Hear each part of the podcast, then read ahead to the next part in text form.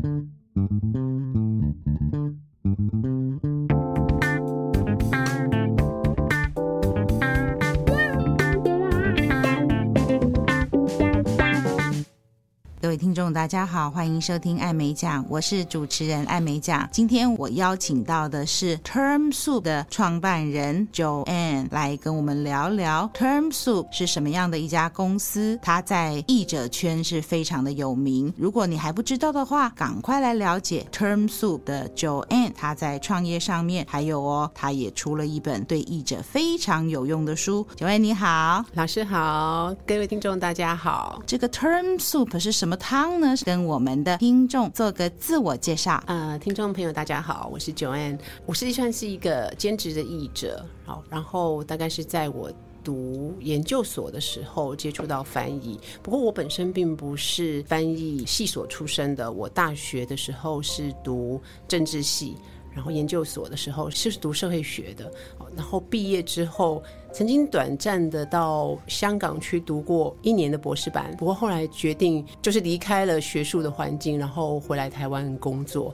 这样子。然后工作之后呢，一开始先是在啊公司里面上班，然后后来因缘际会就跟我的先生，然后加入他哥哥的一个新创公司，对，然后从那个时候大概对我来讲，大概是从。二零一四年开始，所以就加入了创业的这个行列，一直到现在。对，我觉得整个过程中，其实创业这个背景，然后再加上我之前从就是从研究所开始接触到了笔译这个呃工作经验。然后这两个结合在一起，就后来成为了二零一六年中的时候，然后我想要做 Term Soup 这个产品的一个一个契机，对，所以整个过程大概是这样子的。Term Soup 是什么样的一个服务？它有什么产品呢？Term Soup 如果是在我们翻译的这个领域来讲，一般就是被归类为所谓的呃翻译辅助软体。那所以听到有辅助这两个字，就可以想到说，那他要辅助的是谁？所以他辅助的其实就是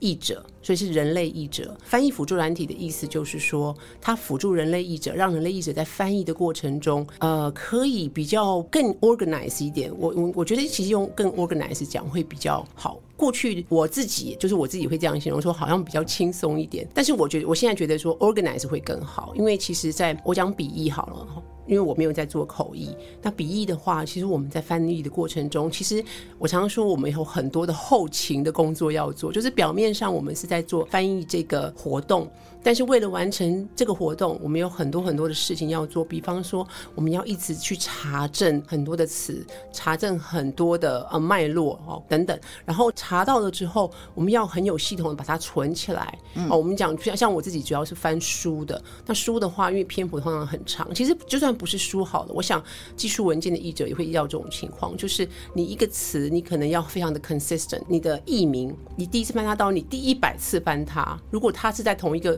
相似的脉络里面的话，你那个译名是要一致的，你不能说，呃，一开始翻 A。然后到后面变成 B 或者是 C 啊，或者是说以书来讲的话，一个人名如果他出现第一次，跟他出现到最后一次，他的译名应该是要一致的。那像这个这样的东西的管理，当你的篇幅一多，或者是你做了三年五年之后，他开始会渐渐的是一个，是其实是一个，我自己常常觉得他就是刚先看一个后勤，嗯，你怎么把你的资料全部非常非常 organize 存起来，好，然后呢，那如果是以技术文件的译者的话，那 TM 翻译记忆。哦，就是我刚才讲的是词汇这个层次的管理，对于技术文件的译者或者是一些译者来讲，他要管理的也不只有词，包括连句子他都要管理，嗯，哦，或者是片语他也要管理，嗯嗯，对。那所以呢，我那时候在自己翻译书的过程中，我就发现说，哎，这管理在我翻越来越多的时候，它其实占据我的时间或是占据我的心力，并不会太牙于。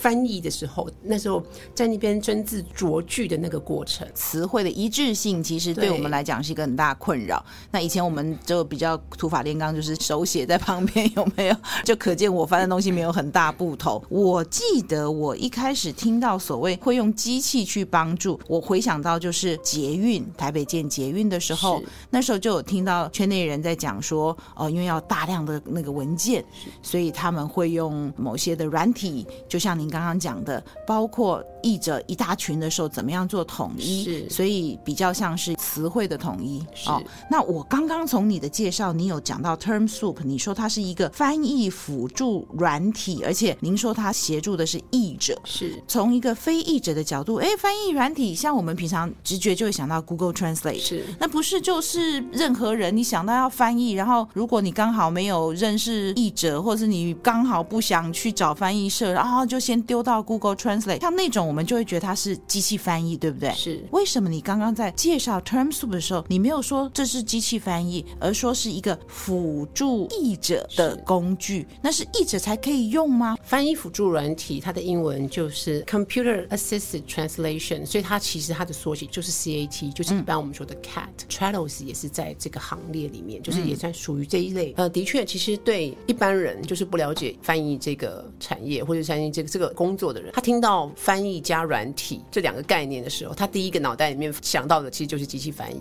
嗯、然后甚至你可以说就是 Google Translate。原因就是因为 Google Translate 它在商业上太成功了，嗯，都画上等号了。对对对对对，所以他们常就是我遇到一般人的话，他们第一个问题都通常都会问我说：“哦，那你们跟 Google Translate 有什么差别？”那这差别是很大的，差别很大。对对对对对，愿闻其详。对，所以我刚才谈到，就像呃所谓翻译辅助软体，就是所谓的 CAT，它其实是要辅助的对象是人类译者。你使用 CAT。翻译辅助软体的那个主体还是人类译者，对，嗯。嗯、所以呢，其实我昨天我有才遇到一个客服，然后那个使用者他就问我说：“哎，我把我的原文上传到 TermSoup，可是他没有译文出现。啊，他以为就是他就是上传之后他就坐等一个译文出来，对，然后我就说，嗯呃，我们这不会出现译文，不会 by default 出现译文，嗯，那你说的那种软体应该是机器翻译。”这样子，然后好，他就他说哦，那他懂了，所以他他下一个问题就是说，那你们如何帮助我？因为他认为说帮助他的方式就是直接吐一个。可以用的译文，就按一键，然后就中文变英文，英文变中文。对对对，然后呢，我就跟他说，哎，那如果你要的是那一种按一键就出来的话，那建议你你可以去考虑用 Google Translate 这样子。嗯、然后通常下一句我大概就知道他们要问我什么，他就说，可是 Google Translate 不好啊，就是他就觉得说那个还是不够正确这样子。然后我就说。对，所以呢，你现在有两种方法，就是第一个就是你你可以自己翻，嗯，如果你会翻的话，嗯，那如果你不会翻的话，那你就要需要寻求专业人士，就是专业的译者来协助。那我大概这下一句，我大概就可以知道他们在又要说什么了。他就就是说，通常就是因为他没有预算去找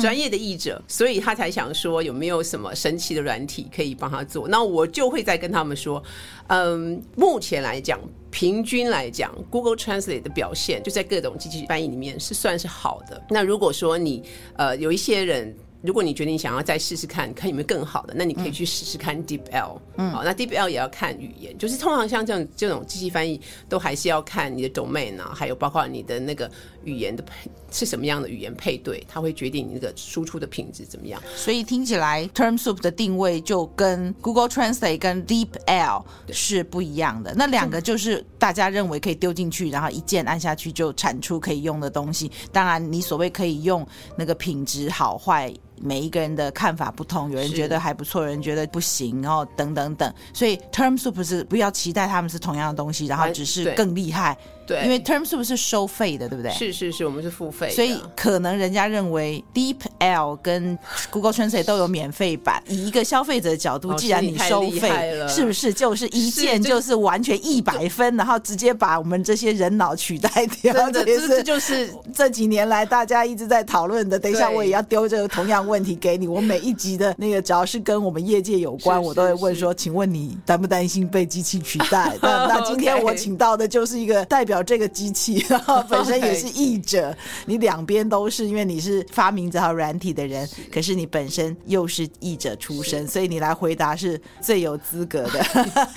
老师，我觉得你很厉害，因为你说到重点了，就是说，所以其实我在初期，呃，我我是还蛮喜欢做客服的，但是客服有他的辛苦，是，是我觉觉得我可以第一手知道使用者的回馈，对，哦，这样子。好，那老师你直接说到一个重点，就是对一般的消费者来讲，啊，他就会觉得说，哎，Google Translate。它是免费的，对哦，就是网络上有好多免费的，对。但你们今天是付费的，所以你当然要比它更好，对对。所以他们就会带着这个期待来啊啊。然后呢，我我就会看情况，就有一些人他们如果比较态度比较 OK 的，而不是那种颐指气使的那一种，是是，我就会跟他说明，我会跟他说，呃，其实要做一个机器翻译。即便是那个你现在觉得呃还不堪用的 Google Translate，对，你都要烧个好几亿，你就要烧好多好多钱，你才有可能去做到那样的水准。是，哦、那我们是一个 一个很 humble 的小公司，你觉得我们有可能就是说就是说从零开始去开发的话，是。对。所以我的意思是跟他讲说，第一件事情是说机器翻译，即便你觉得它的品质还不到你的要求，对，但是要做到那样，都是要需要很大的资本投入，说说说说实在是一个实在话。然后第二个就是就是其实也可以间接的开始回答到老师您的问题，就说呃，我可以理解有一些客户他他需要翻译，对，可是他认为他没有那个预算，对，然后所以他想要求助于一个他他他希望可以按一键就出来的，可是他有一些人他可以知道，哎，按一键就出来没有错，可是他就是精准度就不够，所以他需要有一个他想要更保险的话，那目前我都会跟他说，目前最好的 solution。就是说，也是，就是真的去找一个专业的译者，因为到现在没有一个软体或者说人工智慧可以做到真的到我们就是业界。如果你今天要翻译一个文本，它只是说你自己看看，就看菜单，你出去玩，然后去国外玩，看个菜单，那样 OK。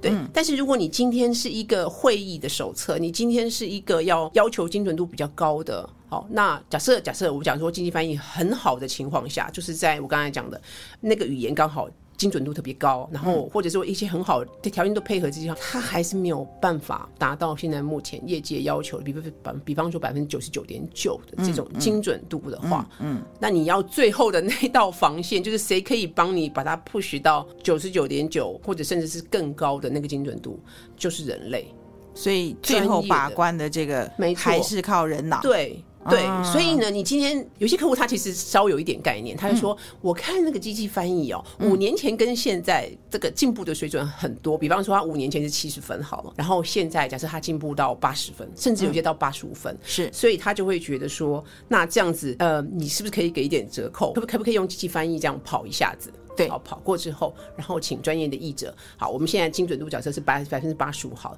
那你请译者来帮我把它改到变成九十九这样子。那我可不可以就给你百分之八十五到九十九这一段的费用？没错，你讲到一个重点，因为就是我或者是同行之间，就常常有出现这样的一个客户的需求。就说我已经用 Google 翻译翻好了，你只要修就好。那因为基本的已经出来了，所以就给你几分之几的钱。但据我所知，大部分译者不会接，是，是因为自己写可能还比较好操控整篇的品质。是，是包括以前我们如果还没有机器翻译，还没有 Google Translate 之前，也是会有人就先找别人翻了以后叫人家改，是是，是改人家东西不容易，因为他已经定在那边，然后你要怎么去修？是，所以后来我发现去问译者，不管是英文组、日文组，我说：“哎，有人说要改译文，有没有人要改？几乎都找不到人。呃，当然可能我问的不够多人啦，也许还是有人愿意做，甚至是就是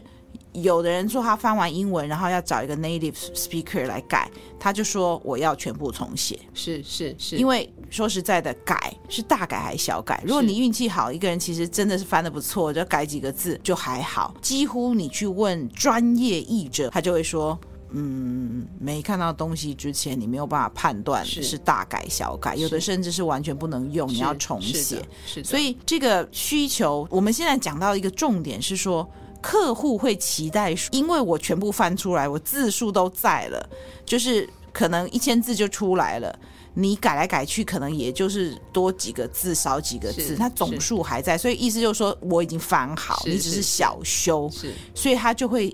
想要用这种方法来节省经费，是，但是像这种情况，我们会怎么样？那很多人就直接拒绝啦。Joanne 这边，你会有没有更好的回应的方式去跟客户沟通？嗯，我会稍微去判断一下客户的类型，就是有一些客户，他就是你大概跟他讲几句话，你就觉得说，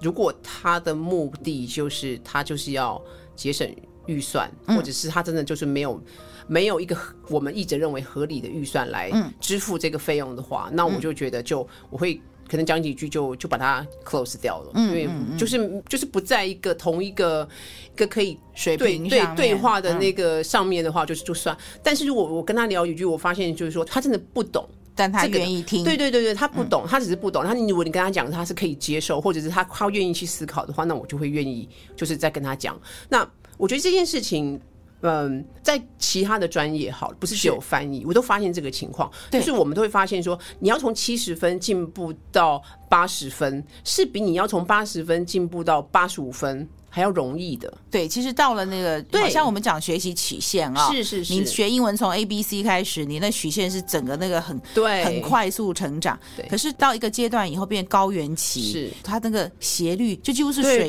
平，要从七十变到八十，可能还比较简单，八十要变到八十五更难。对，如果客户愿意接受你的说法，是。就还好，对不对？对，譬如说笔译好了，以前人家说只要有一本英文字典，谁都可以做笔译那种误解。如果说是你刚刚讲到，如果感觉起来他对翻译的认识不是很多，且好像没有想要认识的感觉，你就直接拒绝，是不是？对。对哦，那通常我的经验是说，我发现如果说我我沟通的对象他本身也是一个专业人士，嗯，但是跟我们领域不一样的话，他其实理解。比方说像像律师，对。他就因为他自己就在他自己的行业里面，他就知道一个就是一个九十分的律师跟一个九十五分的律师，就是你要找到一个九十五分的律师，你要给他的那个 premium 价格上面的 premium 可能会高一大截，对。对，但是你会知道，就是你请九十分的律师帮你打官司，对，跟一个九十五分的律师打官司，你最后出来的结果，他们都已经很很厉害，对。可是最后的结果可能还是。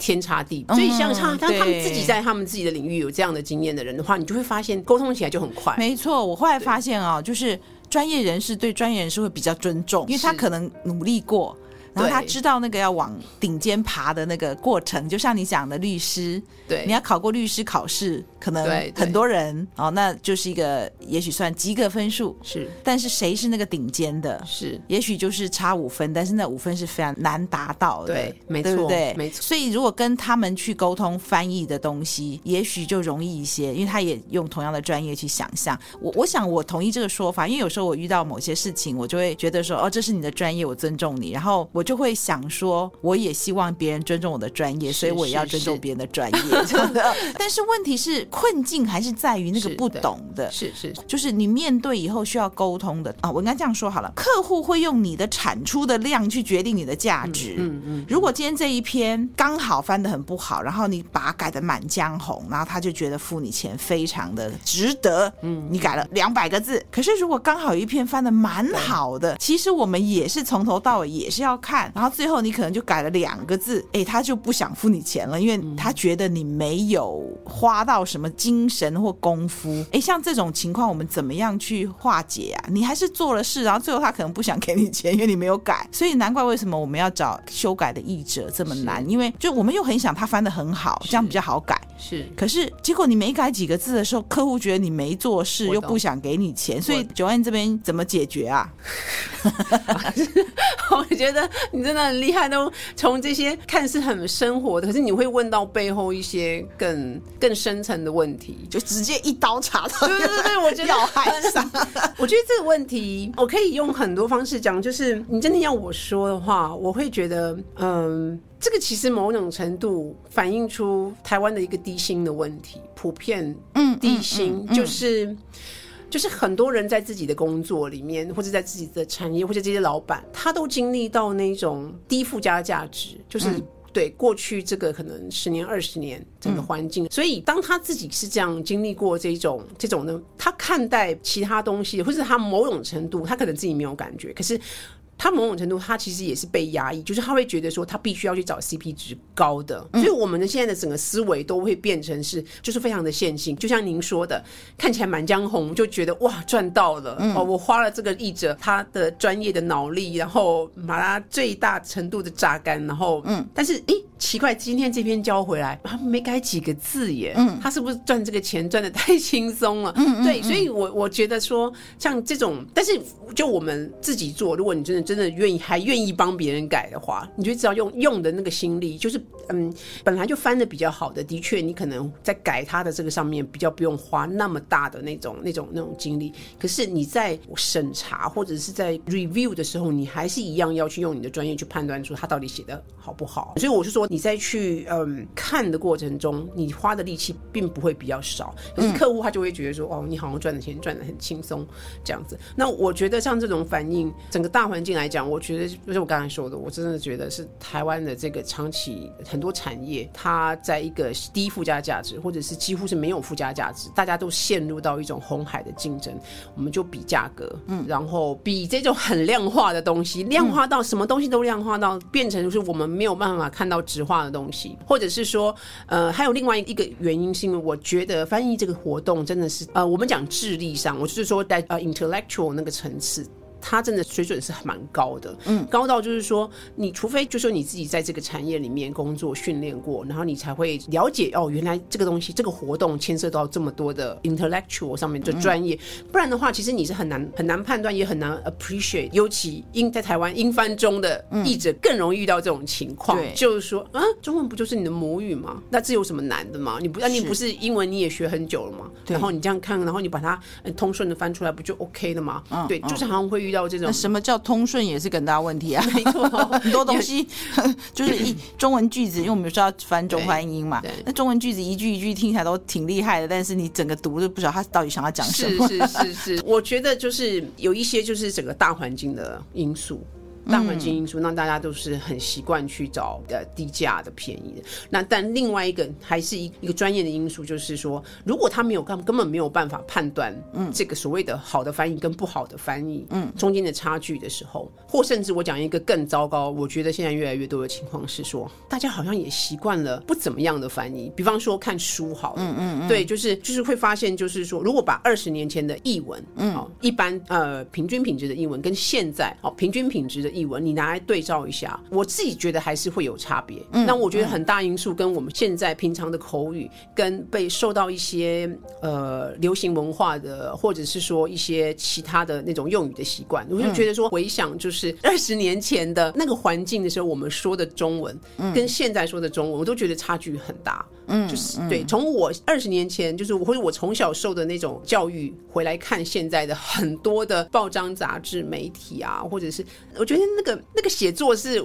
从我的角度来看，我是觉得是有一点惨不忍睹的那个那个状况。嗯嗯嗯，对。所以回到老师的问题，就是我觉得一个是大环境，我觉得低薪造成大家就是都找 CP 值的，然后全部都是以量化。其实我们在其他的产业看到好多好多这种，不是只有翻译。然后另外一个是说，客户他根本没有办法去分辨。所谓的品质好跟坏的时候，所以我才跟译者说，当你没有办法分辨的时候，当那个专业对你来讲太难的时候，你几乎唯一能做就是看价格，嗯，因为那个是你会认为你唯一能够掌握在手里面。我今天呃译者交出来的稿子，我如果没有办法判断它品质是好的或者是不好的的情况之后，我起码希望让我自己在价格上不要变冤大头，嗯，对，你如果交出来是 so so 甚至是不 OK 的，那起码我要我的价，我的我付出的钱不是什么高于市价。什么两倍、三倍那种？嗯嗯，对，所以，我我觉得大环境跟专业本身的因素。其实都有。那你说这困境要怎么解？嗯，我在我的书里面，或者是我自己创业这个人过程发现，你要问我的解法，其实就是我会从客户我选择的客户下手，就选择没错，对，我会选优质的客户，对。但是这个东西，哎，听听起来是个很合理的方式，可是它其实就带到另外一个问题，就是说，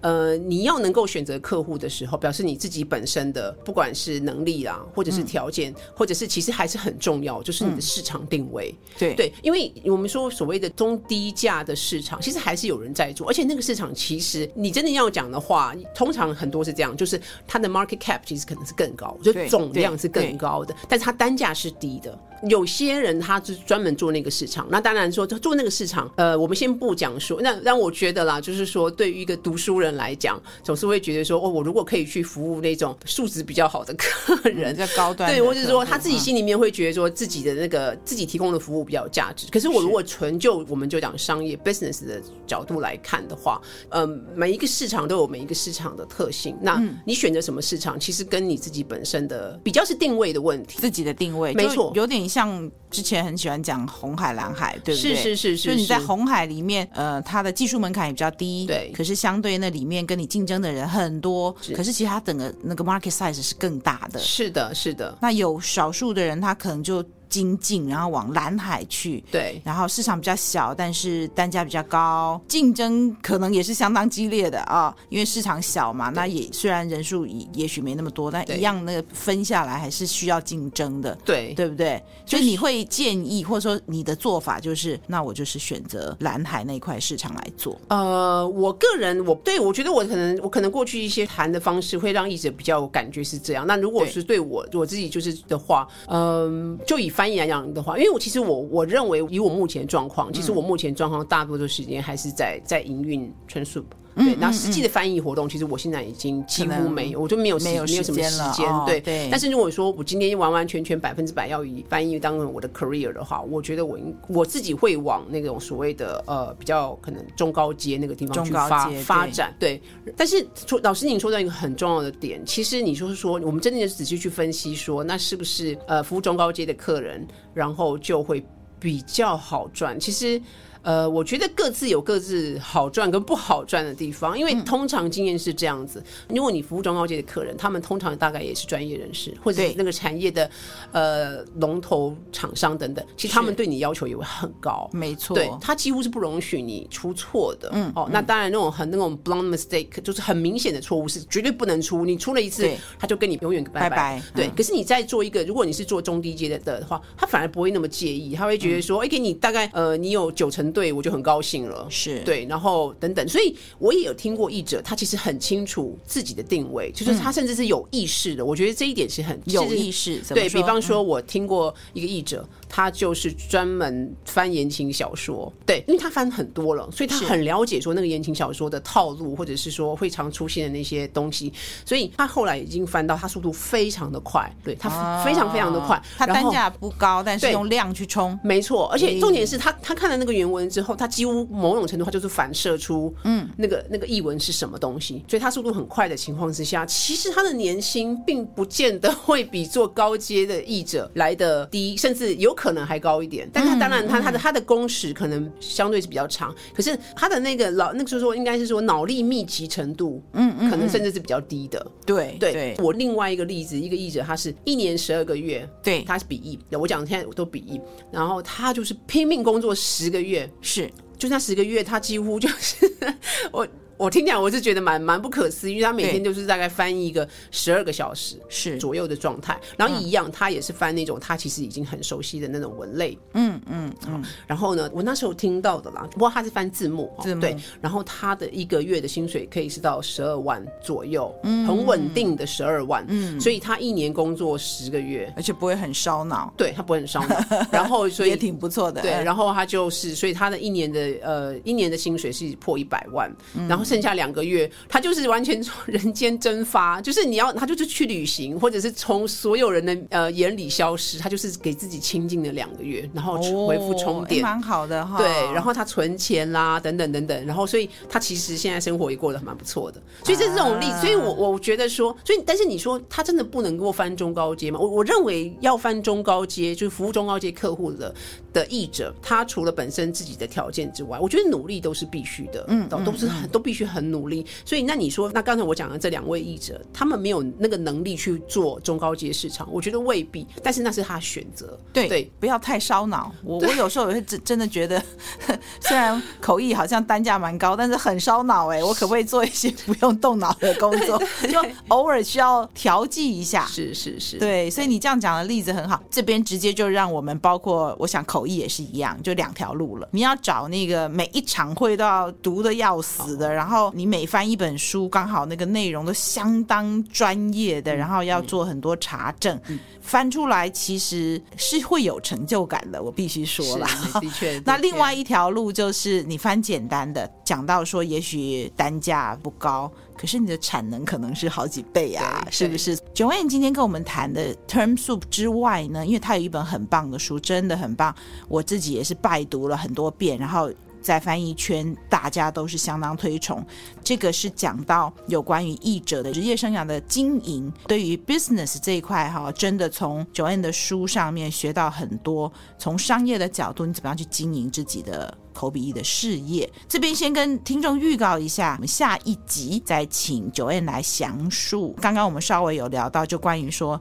你要去决定你要走单价比较低，但是量很大，最后乘起来，像刚刚他讲说稳定的十二万也不错的月薪，那还是说你每一本书都要翻那个的那种很难很难很难，然后你要花很多精神。虽然可能每一个字的价格比较高，可是很可能你在里面花的精神，光是查证有没有？我们笔译。也一样，口译也一样，都有准备工作。那有时候我们开玩笑说：“哦，这个会好简单，我不用太准备，就凭着原本你的知识或原本的语言的能力，还可以应付。”那还有另外一种会，就像我最近比较，人家会来找我的医学口译。那因为当然我不是医学系毕业，我每一场会就要针对那场会去读好几天。那一样的，你说哪一个比较好？有时候我也觉得简单的会比较好，但是简单会不来找我怎么办？哎，多给我一些简单的会好好？不好，只要来找我，我都谢谢啦，谢谢赏饭吃，所以我还是很认真的把医学的东西读完。呃，不管讲读完了，尽量读了。然后后来有时候也会觉得说，哦，好辛苦哦，真的辛苦，因为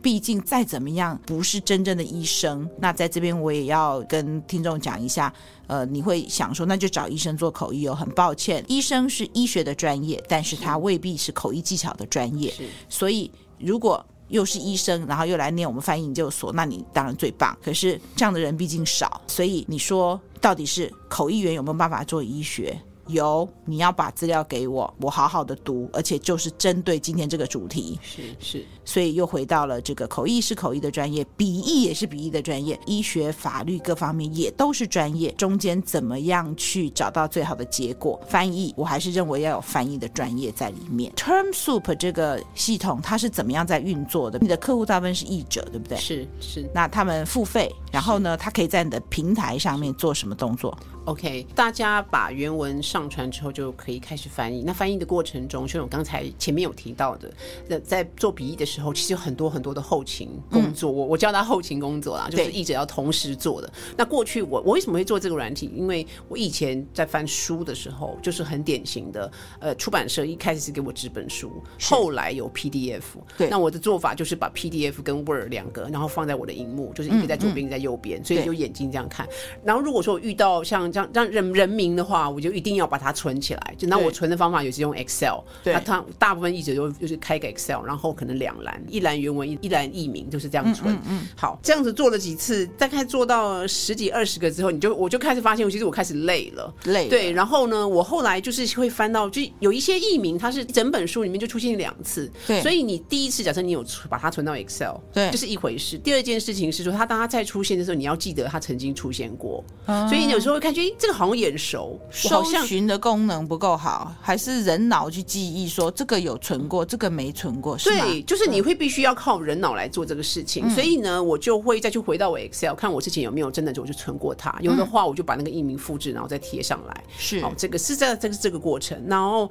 还有就是呃，在存之前就要查证，是查。然后呢，做这些工作，我发现说，嗯，在我翻译的时候，这些所谓我所谓的后勤工作，其实也占了我不少。脑力，甚至他有时候会打断我翻译，就是在斟酌句子的时候的那个该怎么讲 flow 吗？就是我就被被打断，就是到底是一边翻，然后遇到生字就停下来查，对，还是先翻完，就是把那个查证的，是不管是生字或背景知识分段，但是通常还是没办法完全切这么干净。你就翻到一半的时候，突然又又回去查，那一查又中断，就你讲那个 flow 就断掉了，是，是，是，所以你从这个困境你就开始要找 solution。对，所以我刚才提到的，就就是原文在 PDF，嗯，译文在 Word，嗯，然后我的词汇表在 Excel, Excel，然后我查的地方又是在 Browser，就是在在浏览器，所以电脑就哗哗的，就是好开好几个视窗，没错没错，然后就在一直在那边切换切换切换，然后或者是复制贴上复制贴上复制贴上这样，对，所以我那时候就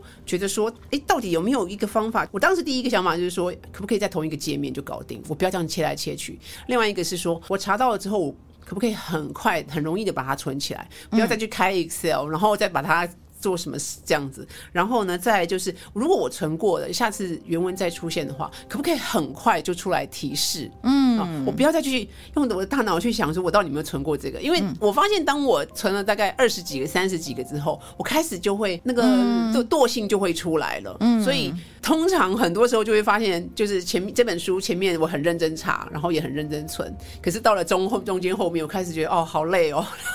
后来就是，嗯，后面就是重新再，就是后来在翻这个书的时候，有时候我发现我 Excel 都懒打开了，嗯，就是对，所以我就觉得说，像这种很无聊的工作，其实是电脑来做是最适合的，就人脑是不适合来做这种这种一直重复哈，把珍贵的人脑留去做更重要的事，更有价值的事情。对，那电脑对于这种重复的工作做的比我们更好，是，所以我那时候就在想说，有没有这样。呃，可以可以有这样的东西。那其实很有趣，是当时在二零一六年，呃，大概五月的时候，我们开始，嗯、我开始有这个念头的时候，我因为我不是读翻译系所，嗯，我今天在回头想，如果我以前是读翻译系所，那我一定有听过翻译辅助软体。老师，即便学校没有刻意的要求学生学或干嘛，可是你一定老师有听过，对，老师一定会提到有，哎，这个世界上有这个东西，哦、然后它叫做 CAT 等等。是，我在想说，如果我以前是读翻译系所，我应该就不会开发。成熟了，你就去用现成的。对，oh. 我觉得一定是这样，因为而且我会，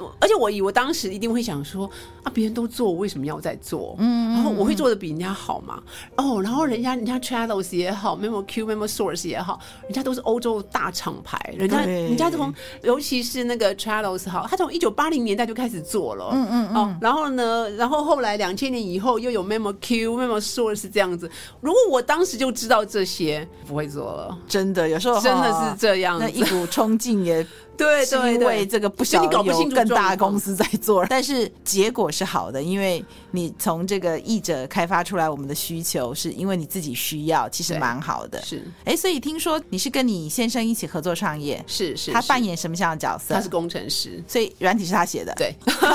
帮你解决了你的 是。翻译上的问题，是，哎，不错不错，你们俩的结合刚好造福了我们，因为假设我想要做一件什么事，我又没有写软体的能力，就还是得要去。找一个工程师来帮忙。哦，对，其实这个对对创业初期是影响会很大，因为开发一个软体的成本是很高的。嗯嗯，对，尤其像像 CAT 这种软体，它是没有所谓的模板。如果就你今天如果要做一个电商，嗯嗯假设对，那因为电商是一个很热门的产业，是，所以其实像什么 template 啊，或者是现成的套装软体，用他们家的对对对东西填进去，对你资料就好了，很快的你就可以盖一个电商。那只是说有没有人要跟你买，那是另外一回事。但是软体本身不是太大的问题，可是像。我们 CAT 2这种非常 niche 的产业，然后绝大部分外面人都根本不晓，不要讲 CAT 2好了，他连翻译在做什么他都搞不清楚，所以要沟通很久。对，所以呢，不会有所谓的套装软体的厂商来做一个已经 set 好的软体，嗯，然后你只要跟他买个授权或者什么，然后你就可以开始 run 自己的 CAT 2，没有这种东西。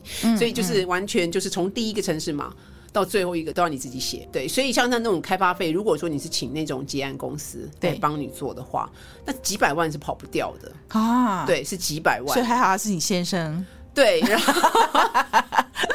对，就是 外包的话就很贵了。哦。如果外包，我们真的没办法做，是是没有。尤其如果说我们初期前面几年是没有，是是现金流是负的，是情况之下，那是那是不可能的。对，所以人家说什么创业老老板就是是自我剥削，因为我读社会学的，呃，我们以前有研究过，呃，就是那种像什么小老板，是台湾就是开不管开那什么呃。饮料店，嗯，或者是早餐店的那种老板，你会发现，嗯，他表面上是老板，可是你真正去看他的工时，看他的整个劳动状况，你会发现他是自我剥削，他他其实比所有的员工还是都还累，是，其实是这种状态。所以我们当然软体我们也是一样，所以我老公那时候。他一天在很早期就是在开发很需要很多很很很基本的功能要开发的时候，他一天是工作十六个十六到十八个小时。嗯嗯嗯，对。那你现在使用者，你的会员就是购买你们 TermSoup 服务的有多少人？嗯、现在我想一下。呃，三年前的时候，我去看了一下数据，因为刚好有国外的一个译者，他自己有做有做 email 的那种那种那种信件，然后很多人订阅。对对，那时候我去看，他问他也问我这个问题，是，然后我说我们那时候大概是五百个人吧，付费的，对，哦，就是每个月哦，大概是五百个人。然后他告诉我他很惊讶，因为就他所知，哦，他说他他说欧洲没有很具体的数据，可是他从业内的人聊天啦或者是什么，因为他他人脉很。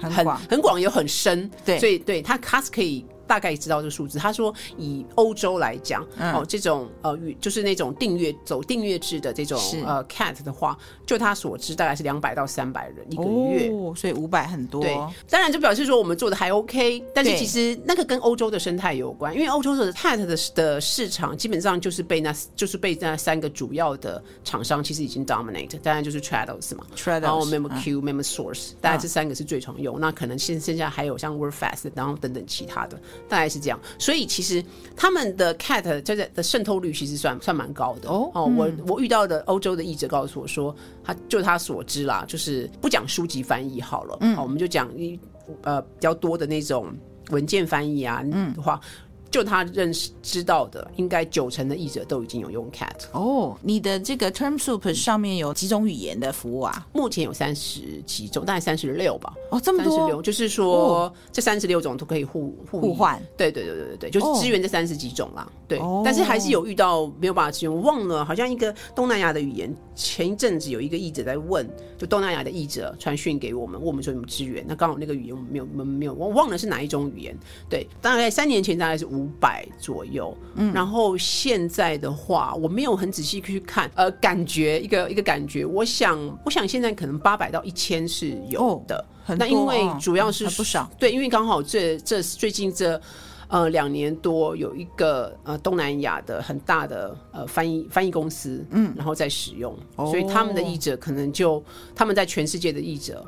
大概就一百多人哦，所以他们全部用这用这个地方哦。你刚刚讲到付费有免费版吗？呃，我们免费版就是你注册之后的那十天哦，十天试用期，对，试用期可以、啊、可以去。那你这么多的译者，跟我们讲讲看，这个译者他用 TermSoup 的时候是一个什么样的流程，或者是说译者们有没有给你一些回馈意见？他们用了之后，他们给你一些什么样的反馈意见？是，呃，在使用上的话，跟呃大多数 Cat 是流程是差不多的，就是第一个你要先上传你的原文，嗯，然后上传原文之后，你就可以呃。开始翻译，那是翻译的这个界面的时候呢，呃，预设译文区是不会有，是不会有译文的。嗯，那、呃、对，大概是这样子。然后，但是因为我们也有串接呃机器翻译，所以说你如果要呃让系统帮你直接带入，先带入一机器翻译，那也是可以的。哦，那所以你们也有机器翻译？是的，是的。哦，所以你刚刚讲第一个部分，呃，电脑辅助翻译的话，它有一些储存的功能，但是也有机器翻译这个功能。是是、哦、OK，对，好所以你可以选择。你要不要带入？那我就我所知啦，其实很多译者还是从头自己翻，因为他还是觉得机器翻译，就像您说的，嗯、你要事后去改它，就是还是、嗯、他还是自己翻，他自己翻算了，只是让这个电脑辅助系统协助他某一些对就琐碎的，没错没错，刚用 Excel 去做的那些事情，让他协助，但他还是自己翻。对，对，OK OK。所以说我们很多类似像是就说，所以讲词汇库啦，哦，翻译机库。翻译记忆就是指呃句子，全存的是句子。好，有时候有翻译记忆库啦。那当然我们还有设计很多各式各样的功能，就是让译者，嗯、就是我刚才讲的，我们过去那一种翻译的那个流那个 flow 常常被打断的这个情况，我希望把它大幅降低。因为翻译毕竟还是一个很需要，嗯、因为就像老师说的，我们译者的专业是在翻译，对。但是翻到那种专业领域的地方，我们还是有时候难免要查很多资料，对。那、嗯、但是我会希望就是说我们。TermSoup 可以尽量把你那个翻译流程一直不断的被打断，嗯，然后一直一直对，要要你要翻译的时候要要分心去管很多后勤的这些事务的这种情况，我希望可以把它大幅降低下来。那所以说，假设我传了一个文件上去，然后我就逐句自己翻，是。那这个东西一定有些我也许呃，有些东西我以前翻过，所以是不是在我翻的过程，以前翻过的东西会跳出来？是是是是是，对，你就可以让它，或者你可以设定，就是直接让它系统直接帮你去把你过去翻，然后呃，你可以设定相似度，比方说你要相似度百分之七十五。比如说同一个句子，跟以前你曾经翻过的句子，只要相似度有百分之七十五啊，或者八十，你可以自己设定，然后就帮你先带进去。哦，所以这样下一次，呃，对，你就，就不用翻那句了。对对对对对。当然你也可以改了，对，你可以在事后修改一下子。哦，所以它可以跳出以前曾经储存过的生字跟句子都行，都都可以。哦，OK OK。接着呢，然后他们就自己翻，对，自己翻，然后嘞就完毕。对自己翻，然后自己校对。那如果说，呃，以前我们刚我们推出那个协作的功能的时候，其实我跟刚很很有趣，就刚刚推出的时候，我们也有访谈过译者。那当时的译者是当时大概在就是，大概是三四年前吧，译者跟我们讲说，不会，我翻译都是自己翻啊，我想不太到有什么 scenario 是我要跟别人一起协作的。嗯嗯。但是很有趣的是，当我们推出这个功能之后，我们看到就是越来越多译者在协作啊，对，而且就很多人翻一个东西。对，或者是说，嗯、还是一个译者翻，可是他翻完了之后，他会邀请编辑来改稿了啊，就直接进来平台。对，所以他就不需要再像过去，他就是把它下载成 Word，然后来有 email，对对对对对，然后他就直接请。编辑来改，然后改了之后，我们那边有留言的功能，所以译者又可以沟通，对对，就可以沟通。赞同你这样改我，对对对对对，或者是说还有编辑记录，他改了什么？对对对，对你都可以看到那个那个过程，甚至是时间等等的。所以我觉得，就是这个是我们做软体很有趣的地方，就是我们会在做之前，因为开发一个功能其实都是一个不小的 effort，所以我们会希望说它做出来真的有人用。所以在事前我们。像这个协作，这算是一个大功能，然后我们就会去访问译者，然后译者会开始会给你一些 feedback。有些人说好啊，我觉得很棒，我觉得应该很有帮助。有些人说我都一个人翻，我不晓得为什么要跟要协作。但是呃，推出了几年之后，现在发现协作是非常就是非常非常。平常的事情，就你在好多人都在你后台应该还是看得到。对，就是一些说说现在协作的人数啦，对对对，我们对。然后我觉得其实某种程度它是一个交互，它是一个相互影响的。是，就是你有这个功能之后，哎，译者开始觉得，哎，那我可以用这个功能来做什么？然后他开始去试尝试，比方说他刚开始只是想让编辑来看一看，或者是编辑想要盯进度。嗯，因为有时候就是说你一一个文件请译者翻，然后你跟他约定好说什么下个月什么时候交，可是有时候你有些编辑。他会很忐忑说：“他、啊、现在进度是多少？”对对对，又不好意思开口问，不希望，然后 deadline 到说：“哇，还没翻好。”因为他不希望你是交稿前一个礼拜拼命赶出来的哦，他会希望，他可能会希望你看到你 consistent 的那个那个进度是在，所以只要他在这个平台上，他就可以看到你每天翻了多少。如果说对，或者是说他看到你那个进度在是怎么样子，嗯、所以他心里面也比较安心，就是有在 ongoing 这样子。对他们自己会发现一些用法。可是我们有时候是我们设计的时候没有想到的，确实就是一个很能够增加效率的工具。如果译者给你反馈意见，你们也可能就修改或增加一些功能，会吗？有没有这样的例子？有很多。其实 TermSoup 除了最刚开始的第一版的功能是我自己在做翻译的时候，我希望有的。对，后来的功能绝大部分，但我会说现在大概九成以上是译者给我们的。回馈，比方呢，有没有什么比较有？比方说最近的功能，一个就是就是影片翻译，像我们本来就有支援 SRT，是哦，就是 SRT 就是字幕的规格啊，是。然后之前是纯 SRT 文字的翻译，可是。译者就跟我们讲说，可是我翻译的时候，我也想要看到影片。嗯、对，我完全和因为我自己做，我自己一边看着影片一边做，这是比较好去拿捏那个描述跟那个长度什么的哈。没错。然后所以呃，我们因为有译者这样讲，而且渐渐的也不是只有一个，所以这时候我们就想说，那评估可以怎么做？因为影片翻译，如果说你整个影片要。上传，有时候影片是很大的。客户通常影片翻译的时候，客户给你的影片通常解析度不会太高啦，是他怕你流出去等等。对对对，但是它还是一个不小的体积，所以呢，我们就在看评估说，那该可以怎么做，怎么怎么。所以我们最近后来。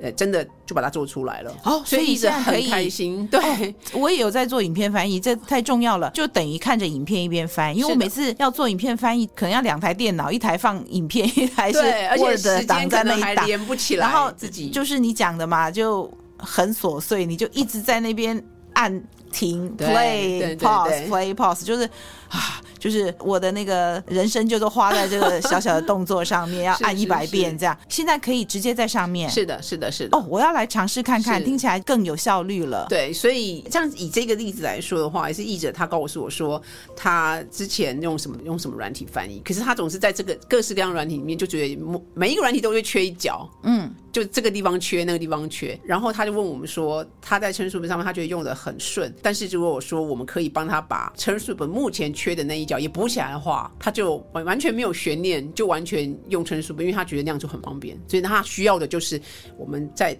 呃，字的旁边就同时显示影片，而且那个因为 SRT 是有时间轴的，时间轴，对，所以你有时间轴之后，你就可以跟影片的时间是连在一起的，哦，然后你就可以完全用热键，不用像老师讲说还要用滑鼠这样去暂停，然后回播，然后什么，对对对，对，你完全就是可以用热键，比如说往前五秒，往后五秒，或者是重复播放这个句子。去哪里找你们？就到 Google 上面去。找一下就有官网吧。啊，是的，是的，你要到到 Google，然后去打 term soup，term soup，对，term 就是词汇，T E R M，然后 soup 就是汤，哦，这碗汤里面就一堆 terms。啊，对对，对，我那时候 我那时候对概念取这个名字的时候，概念有点像这样，好像小朋友那个字母汤，啊，没有，老师就是 就是从字母汤来的。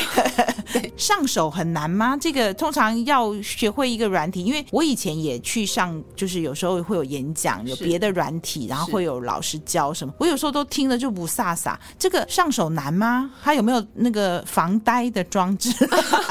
防我这种呆？呃，我我我通常都说，如果大家用过 Trados 或者是耳闻用过 Trados 的朋友分享的经验，就是如果我把 Trados 的难度 benchmark 定在一百的话。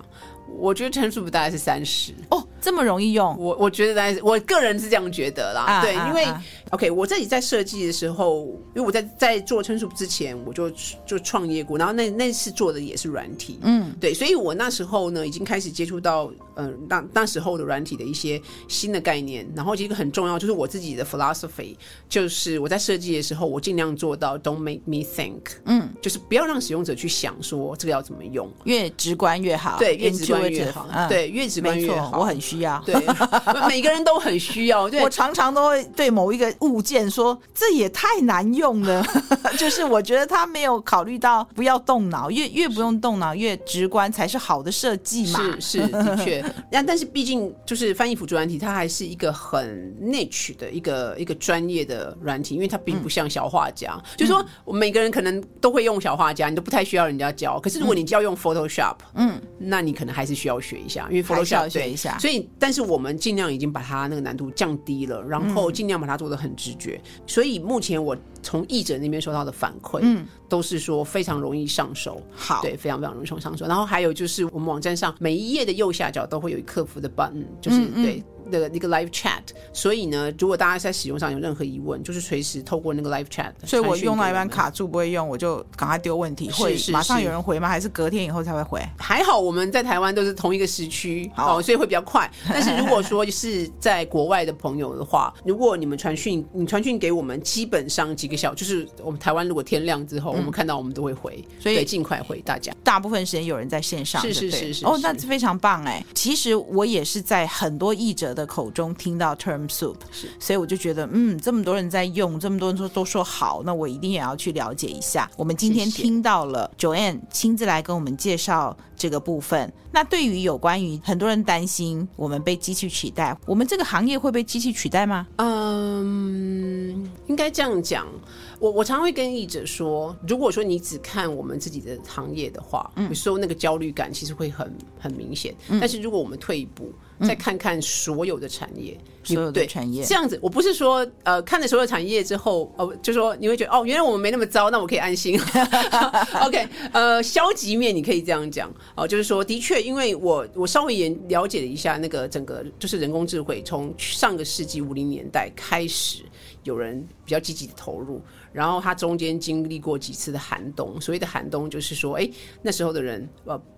研究了一阵，做了努力一阵子，发现哎、欸，其实效果还是不如预期。那那人工智慧其实呃是遇过至少两次的寒冬，嗯，哦，然后在开发上面，还有在资金上面，我提到说，呃，人工智慧其实开发上是需要很烧钱、很烧钱的，嗯，所以呢，一直你看过那个历史之后，然后再看到近期的发展，近期的发展为什么这几年呃人工智慧又好像很夯起来，大家又开始拼命讲了这个东西，我有稍微提到过那个历史，其实跟两千。千年以后，然后网络的环境越来越成熟，然后因为有了网络之后，大家在呃网络上的活动变多了，在网络上活动变多了，意味着 data 变多了，也就是说我们在上面留下来的各种蛛丝马迹越来越多之后，有了这些 data 之后，就可以去为呃发展人工智慧提供一个很好的基础或者是养分等等。对，所以为什么就是呃两千年以后到现在经过了二十年，然后也是就是。他们也经过了十多年的努力，就是我说人工智慧产业的专家，经过了这么多年努力，说到现在最近这五年左右开始好像大爆发那种感觉。好，你大概了解这个东西之后，你再去看，那就人类的所有的产业里面，哪一些产业受到最近这一次的呃人工智慧兴起？我们讲，如果它再兴起一次的话，哦，受到影响最最大，你会发现其实是影像辨识那一块，嗯。对，原因是因为影像辨识，呃，是目前的呃那个人工智慧里面最可以做到，就是可以相对来讲可以做到比较好的。嗯，哦，对，就是所以我常讲，就是我去看国外的报道，就是其实这一波来。受到影响最大的职业其实是类似像放射师，因为他们要看片子。对，那过去的话是人看，但是现在因为已经呃影像辨识的技术，因为人工智慧做的非常非常好了，所以现在这个工作好像是呃 机器判读比人类判读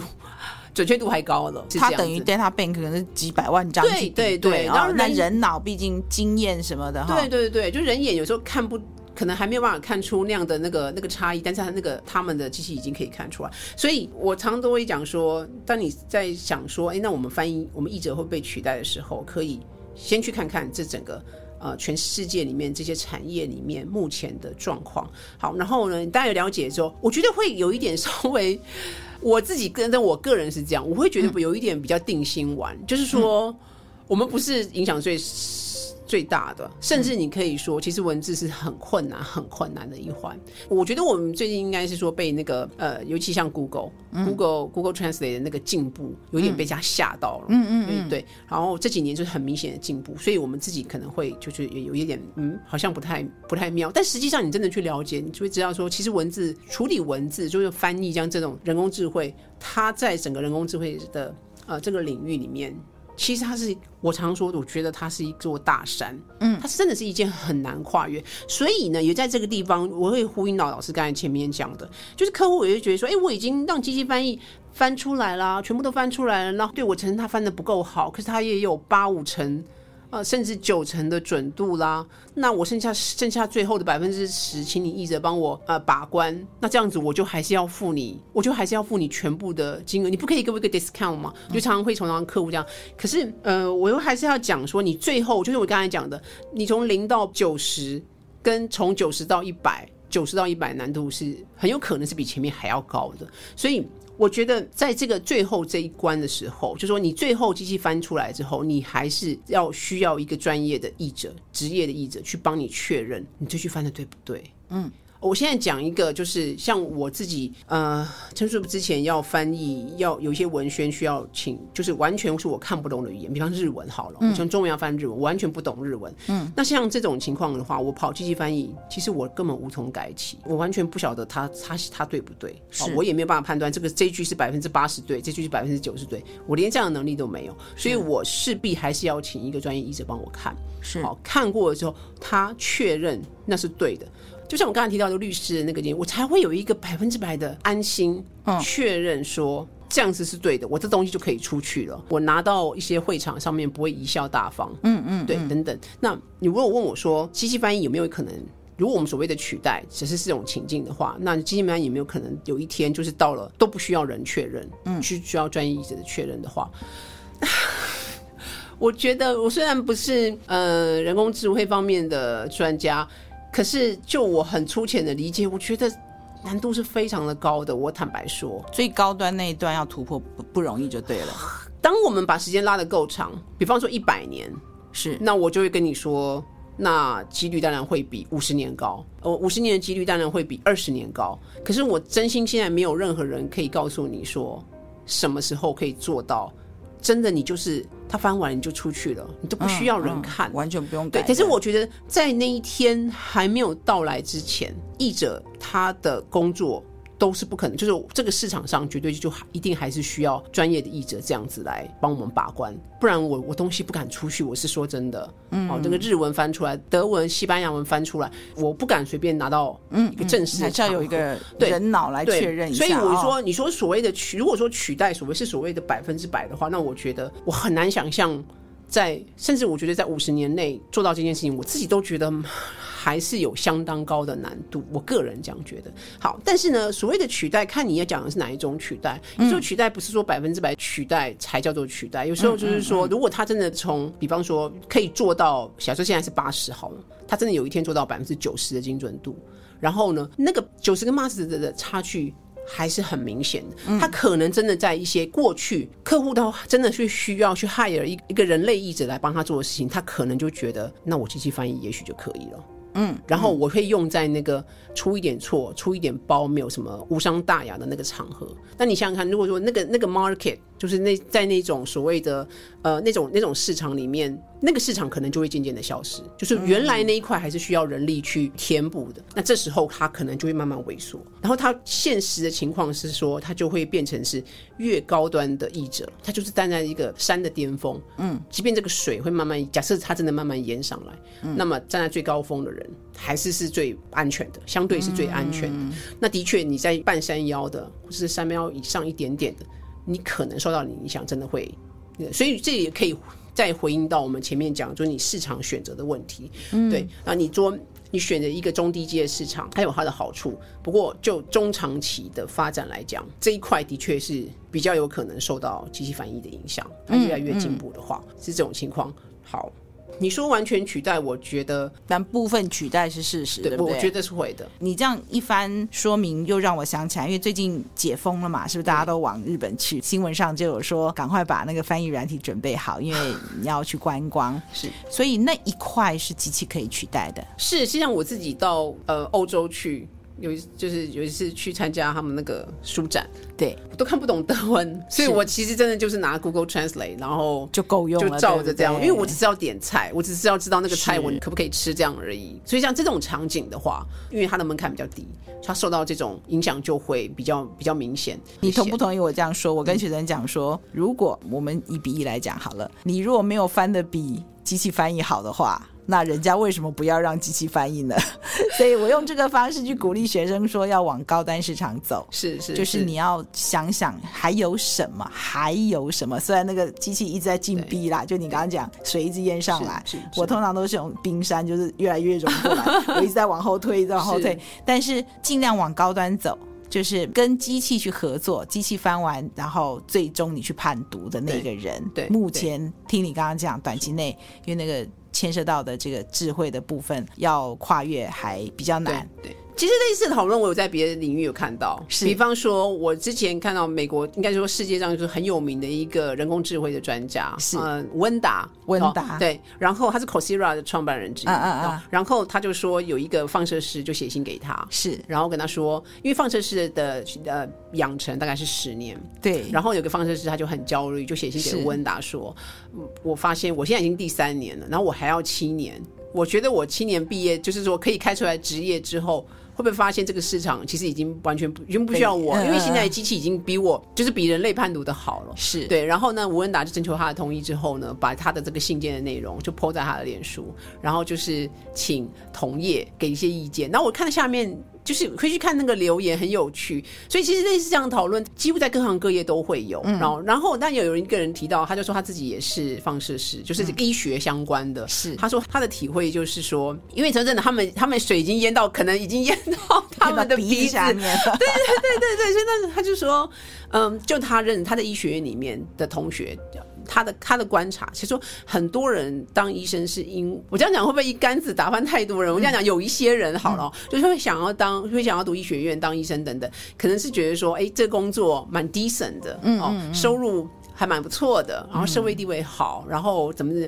所以他去读医学院，然后他当然也想要治愈病患，他当然也会有成就感，但是他个人的一些个人的考量，其实还是占很大部分。所以他有一些，他说他观察到他有一些朋友当了医生之后，其实是有一点，嗯，就看病人的时候，他他就是啊看一看，然后好下一个。然后看看，好下一个，就是他，甚至是他就有一些朋他的同学或什么的，他根本就是不喜欢跟人接触。可是你还要当医生，嗯、就是你当医生就是天天都要跟人接触。可是他又他反而他根本就不喜欢，所以你可以想见，就是说他在跟病人互动的过程中，其实是比较疏离的，是等等。呃，就是人工智慧开始进来，开始影响他们那个产业之后，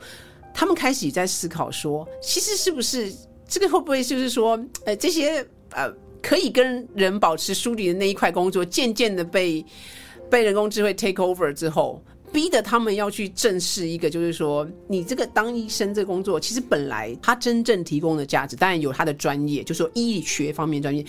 可是，在跟病人互动的过程中，其实病人或者病人家属很需要的是那一种关怀，是对。有时候你可能都给他安慰剂，可是因为你关怀他，嗯，所以他即使是只是吃安慰剂，但是他的效果其实。是很好，或怎么等等，就他说他们内部有在讨论这个东西，就是人性那一块的对角色要放大。没错，就是说医生，你从过去你觉得你只是很中性的，甚至有一点疏离的，就是把病人当成一个他的病当成一个你要，就是你要把他 case close 这样的一个态度在做事情，到现在是不是要开始转变成你是真的要跟他跟他有一些。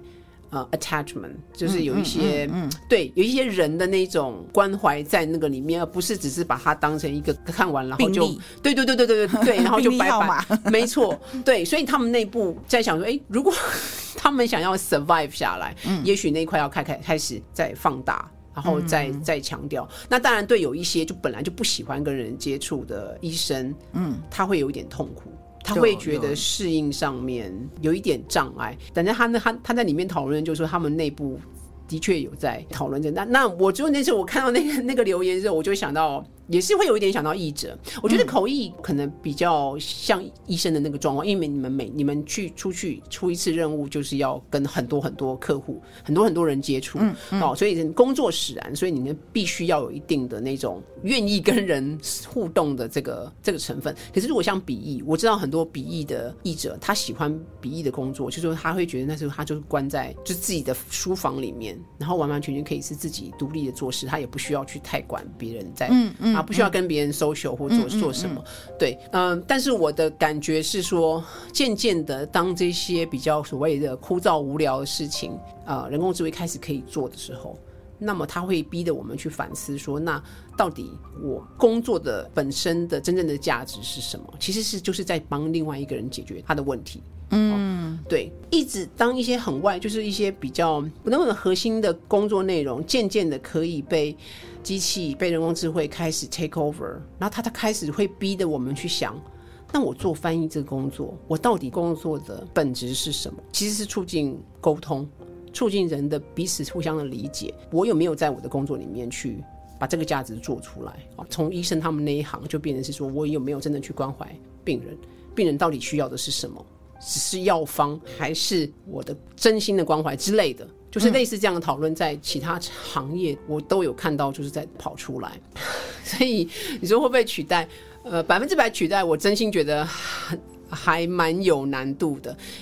但是一定将慢慢慢慢的那种 baby steps 的这种取代，我觉得是每天都在发生。嗯，对，可以开始去想一下，就是你现在做的工作，它到底真正的价值是在哪里？嗯，思考一下我们工作的真正价值在哪里。今天非常高兴，Joanne 终于来上我的节目了，就期盼了好久好久。呃，我还有更多的问题要问他，不过因为 Joanne 后面还有行程，我们今天先讲到这一边。下一次还要请 Joanne 来跟我们讲书的那一部分。先跟我们观众讲那个书的名字叫什么好了，